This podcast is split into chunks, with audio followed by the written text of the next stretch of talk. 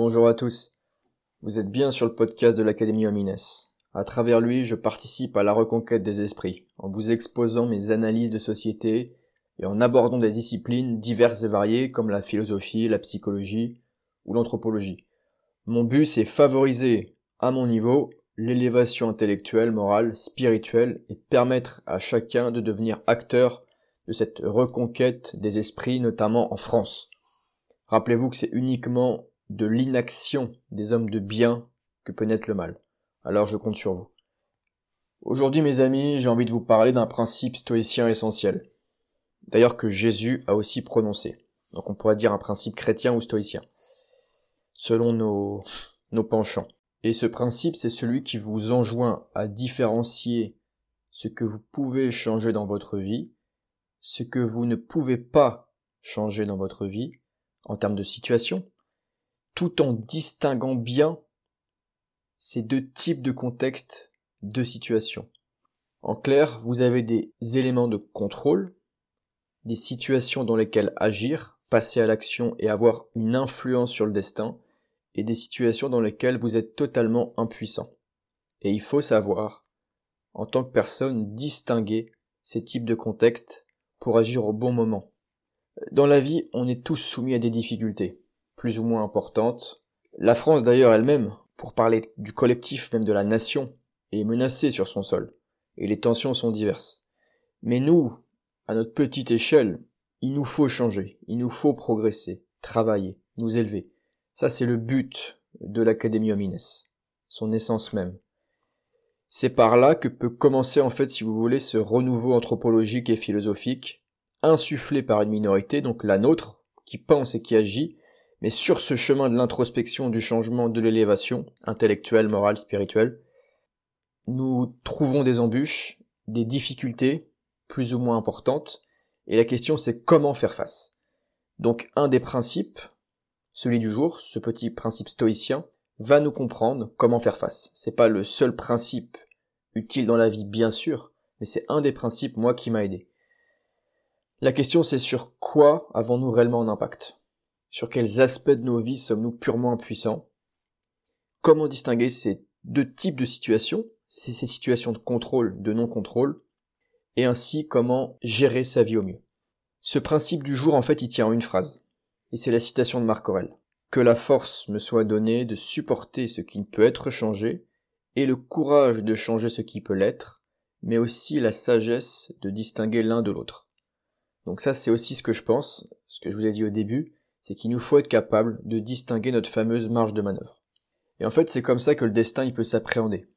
Comme une succession de causes, produisant des conséquences, et parmi ces causes, nous avons une action sur celle-ci. Donc il y a des contextes qui nous rendent responsables, parce qu'on a une marge de manœuvre dessus, à faire valoir, on a une action à faire valoir, et d'autres contextes qui doivent nous rendre non pas impuissants, mais disons libres ou légers, parce que nous n'avons aucun impact, aucune emprise dessus.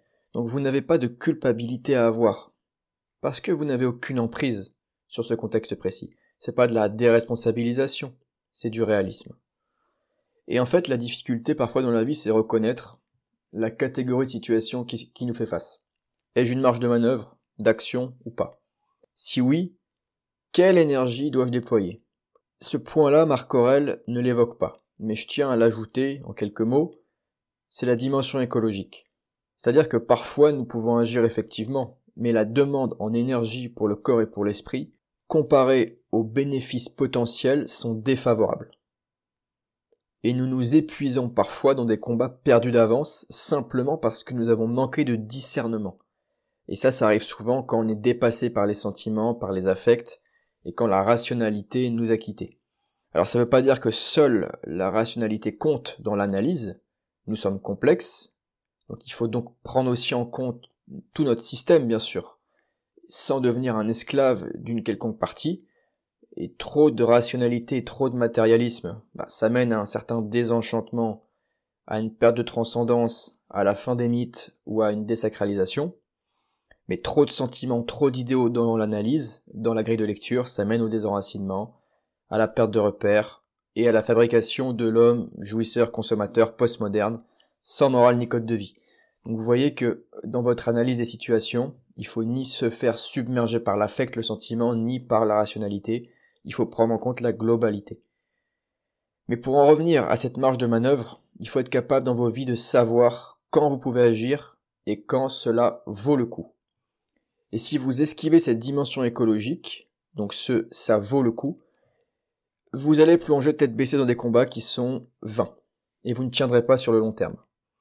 Je vais vous dire personnellement, je m'extirpe de la plupart des choses, et je laisse place en fait à un détachement important dans ma vie, alors qui certes peut parfois passer pour de la nonchalance, mais en fait, je me centre sur l'essentiel, sur la gestion de mes projets, entreprises, donc notamment sur cette académie, sur la reconquête des esprits, sur la lecture, sur mes proches, ma famille, voilà. Toutes les petites querelles et les petits problèmes du quotidien deviennent vite secondaires quand vous êtes au service d'un véritable but. Quand vous avez une réelle marge de manœuvre, vous le savez, dans votre vie. Quand une situation vous fait face et que vous pensez avoir une marge de manœuvre, vous le savez. Tout ce qui vous touche de près, en gros, relève de votre responsabilité. Donc, le fait de lire, je rappelle, activité indispensable. Bien vous entourer. Alors, on dit souvent qu'on est la moyenne des cinq personnes que l'on côtoie le plus. C'est pas entièrement faux. Donc bien vous entourer, faire du sport, prendre soin des vôtres, être bienveillant, ça, ça relève de vous. C'est la vie quotidienne. Ça, c'est vraiment empreint d'une marge de manœuvre. Et donc c'est une excellente nouvelle parce que votre quotidien quasiment entier, quasiment, est soumis à la marge de manœuvre, soumis à l'action. Et de l'autre côté, vous avez tout ce qui concerne autrui, tout ce qui concerne une entité particulière par exemple, et qui relève moins, voire pas du tout de votre responsabilité. Un exemple tout bête qui parlera à beaucoup, c'est l'embouteillage du matin. Euh, ceux qui doivent prendre la voiture pour aller par exemple au travail et qui rencontrent tous les jours un embouteillement plus ou moins dérangeant. Bon, qu'est-ce que vous y pouvez? Quelle marge de manœuvre? Alors certains diront oui mais on peut prendre des routes euh, périphériques ou quoi? Peut-être. Imaginons qu'il n'y ait qu'une seule route. Qui pouvez-vous? Quelle marge de manœuvre? Quasiment aucune si ce n'est aucune. Alors à quoi bon vous impliquer émotionnellement dans cette situation qui, de toute façon, n'est pas modifiable? Donc toute colère est vaine, Laissez la vie dénouer les choses dans ces situations qui vous échappent, et en réalité, elles sont aussi assez nombreuses si on les calcule au long de l'année. Et du coup, en les laissant un peu de côté, en vous détachant, en libérant votre tension, vous libérez par la même occasion une bonne partie d'énergie vitale que vous pouvez rebalancer entre guillemets dans votre introspection, dans votre santé, dans votre âme et dans les combats qui en valent la peine si vous voulez donc dans votre élévation. Toute l'énergie que vous avez sauvegardée, que vous avez préservée, toute l'énergie que vous n'avez pas mise au service de situations perdues d'avance, peut être, euh, on va dire, transférée dans de bonnes choses, dans ce qui compte vraiment. D'où la dimension écologique. Si vous vous économisez, vous pouvez remettre cette énergie, cette vitalité, hein, cette volonté de puissance, aurait dit Nietzsche, dans quelque chose qui compte vraiment pour devenir vraiment vous-même, vous trouver, faire ce travail de niotisoton, d'introspection, d'élévation. Tout ça va ensemble de toute façon.